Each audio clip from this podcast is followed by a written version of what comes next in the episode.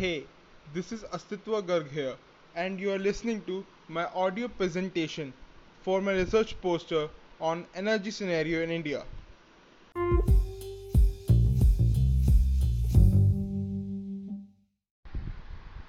So, as we know, energy is one of the major inputs for the economic development of any country. In case of developing country like India, the energy sector assumes a critical importance view of the ever increasing energy need requiring huge investments to meet them. Coal dominates the energy mix in India, contributing to approx 55% of the total primary energy production. Over the years, there has been a marked increase in the share of natural gas in primary energy production from 10% in 1994 to 13% in 1999 to almost 25% in 2007. It has been a steady increase. On the contrary, there has been a steady decline in the share of oil in primary energy production from 20% to 17% during the same period. Energy supply India has a huge coal reserve, at least 84,396 million tons of proven recoverable reserve. This amounts to almost 8.6% of the world reserve and it may last for about 230 years at the current reserve to production ratio, which is also known as R by P ratio. On the other hand, oil accounts for about 36% of India's total energy consumption. India today is one of the top 10 oil guzzling nations in the world. Natural gas supply accounts for about 8.9% of energy consumption of the country. On the other hand, nuclear power supply is only contributes to 2.4% of electric generation in India. Hydropower supply is endowed with a vast and variable potential of power generation for which only 15% has been harnessed so far by the Indian government.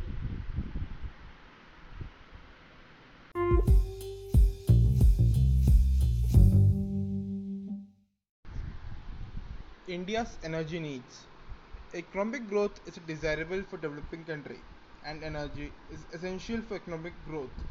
However, the relation between economic growth and increased energy demand is not always a straightforward one. For example, under present condition, 6% increase in India's GDP would impose an increased demand of approx 9% on its energy sector. One of the main measurement of this is per capita energy consumption, which is way too low for India as compared to developed countries.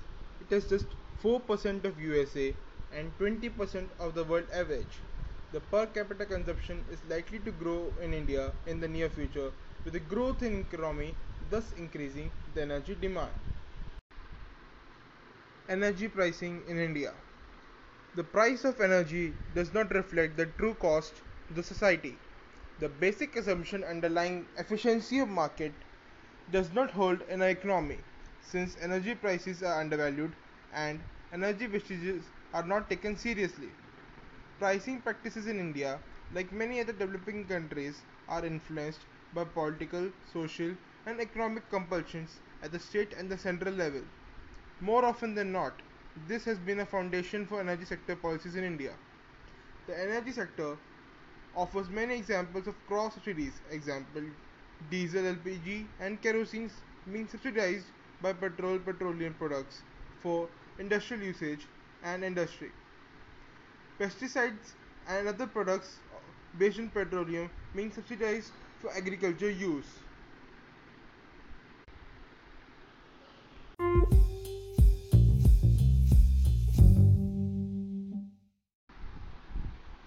Energy conservation is the effort made to reduce the consumption of energy by using less of an energy service. This can be achieved by using energy more efficiently or by reducing the amount of service used. Energy conservation is a part of the concept of eco-sufficiency. The main principles involved are recycling of waste, modernization of technology, waste heat utilization, judicial use of proper type of fuel, proper operation and maintenance, and cognition of adopting daylight saving time. The Energy Conservation Act. It was enacted by the Government of India in 2001 and later on amended as the Energy Conservation Act 2010. Its objectives are to provide a policy framework and direction to national energy conservation activities, coordinate policies and programs on efficient use of energy with stakeholders, establish system with procedures to verify and monitor EE improvements, leverage multilateral, bilateral, and private sector support to implement the EC Act, demonstrate EE delivery system through public-private partnerships, and to promote energy efficiency in the country.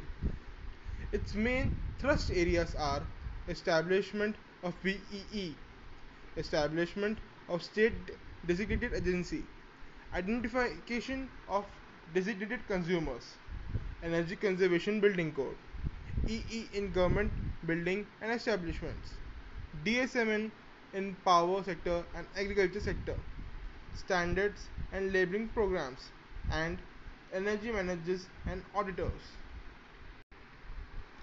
Now we come on to the various aspects of energy conservation. One of the main aspect of energy conservation which has emerged in the recent years is environmental aspect.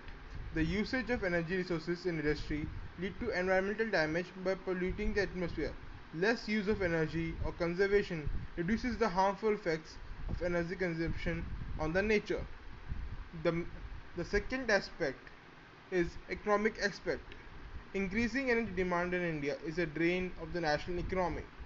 Energy saving achieved through energy conservation also avoids capital investment in fuel, mining, transport, and water and land required for the power plant, thereby mitigating environmental pollution. Last but not the least, conservation of non-renewable energy assets. With energy conservation, we can prolong the duration of use of non-renewable energy and give us time to develop sustainable sources for a better future.